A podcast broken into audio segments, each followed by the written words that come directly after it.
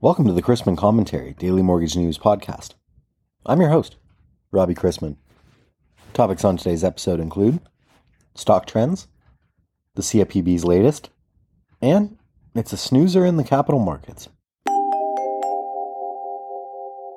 I'd like to thank today's podcast sponsor, Candor Technology, home of the One Touch Underwrite, supporting lenders from point of sale to post close QC to reduce repurchase risk increase underwriter productivity by 400%, and decrease turn times by 10 days.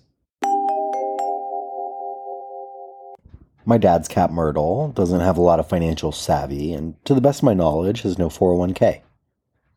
In another reminder not to put all your net worth or retirement money in one place, Tesla has seen around $720 billion of shareholder value vaporize this year. Rivian truck stock, generally viewed as overvalued when it went public, sound familiar, is down 89%. Rivian had a goal of manufacturing 50,000 electric pickup trucks this year. Maybe hit, and maybe we'll hit 25,000. Speaking of manufacturing, a few times a year, someone wakes up to the fact that manufactured housing, like, you know, the one built in a factory under controlled conditions and a stable workforce, is a viable alternative to regular on site construction. This time around, it was Time Magazine to highlight this, a method that makes so much sense. Ken S. reported that we finance modulars, but it is very tricky with the factory to foundation process. We only fund after installation, whereas the factory expects payment when the house is on the truck. Thanks, Ken. We need something to spark things, and we were reminded by Barron's that 2023 might bring economic pain more pronounced than 2022. Yikes. Inflation and interest rates are expected to remain elevated, and the sustained strength of consumer finances are expected to wane. However, economists say that any recession likely would be short lived and that positive economic trends such as increased productivity and industrial investment could emerge.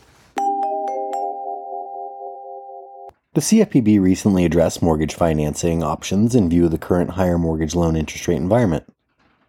The CFPB comments on adjustable rate mortgages or ARM loans, temporary buydowns, home equity lines of credit, HELOCs, and home equity loans, loan assumptions, and alternative financing options can be found on the CFPB's website. While the CFPB notes the availability and features of the different financing options, it also warns consumers of potential risks.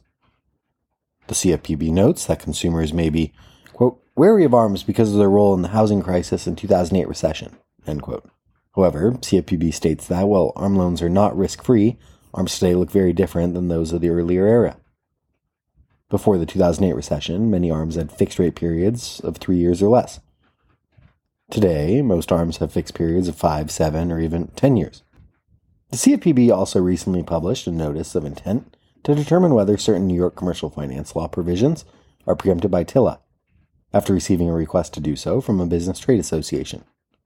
And finally, the CFPB issued a final rule amending the official interpretations for Regulation Z, which implements the Truth in Lending Act, TILA. The Bureau is required to calculate annually the dollar amounts for several provisions in Regulation Z.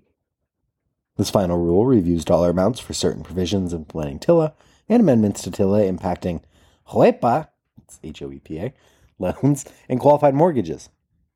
These adjustments are applicable January 1st, 2023, consistent with relevant statutory or regulatory provisions. Yesterday saw some imbalanced behavior between the front and back ends of the yield curve, influencing adjustable rate versus 30 year fixed rate mortgage pricing. The front end faced some light selling pressure while the back end attracted buyers, leaving the 2's 10 spread now inverted by 54 basis points. Yesterday's trade involved a $35 billion seven year note auction that was met with average demand. This week's primary mortgage market survey from Freddie Mac saw the 30 year mortgage rate rising for the first time since the week ending November 10th. For the week ending December 29th, the average 30 year rate rose to 6.42%. As mentioned yesterday in the commentary, the labor market continues to prove resilient despite other measures of weakness. Initial jobless claims ticked up 9,000 to 225,000 last week. Continuing jobless claims increased by 41,000 to 1.71 million, the highest since February and up noticeably since September, when continuing claims were hovering around 1.35 million. The latest report suggests that the tight labor market is showing some signs of loosening based on the time it is taking for displaced employees to find new positions. Today's lone economic data point of note Before the early close is Chicago PMI for December, due out later this morning. We begin the last trading day of 2022 with agency MBS prices unchanged from Thursday evening and the 10 year yielding 3.84 after closing yesterday at 3.83%. Let's wrap up with a joke and some housekeeping.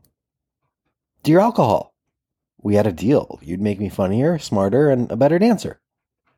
Well, I saw the video. We need to talk.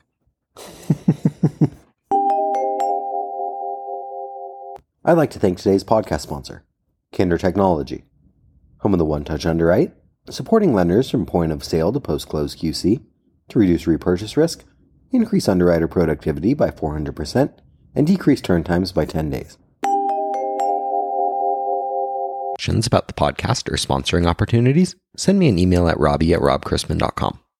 Visit robchrisman.com for more information on our industry partners access to archived commentaries, and how to subscribe to the daily mortgage news and commentary. To listen to or download past episodes of this podcast, search Mortgage News on any platform you get your podcast from.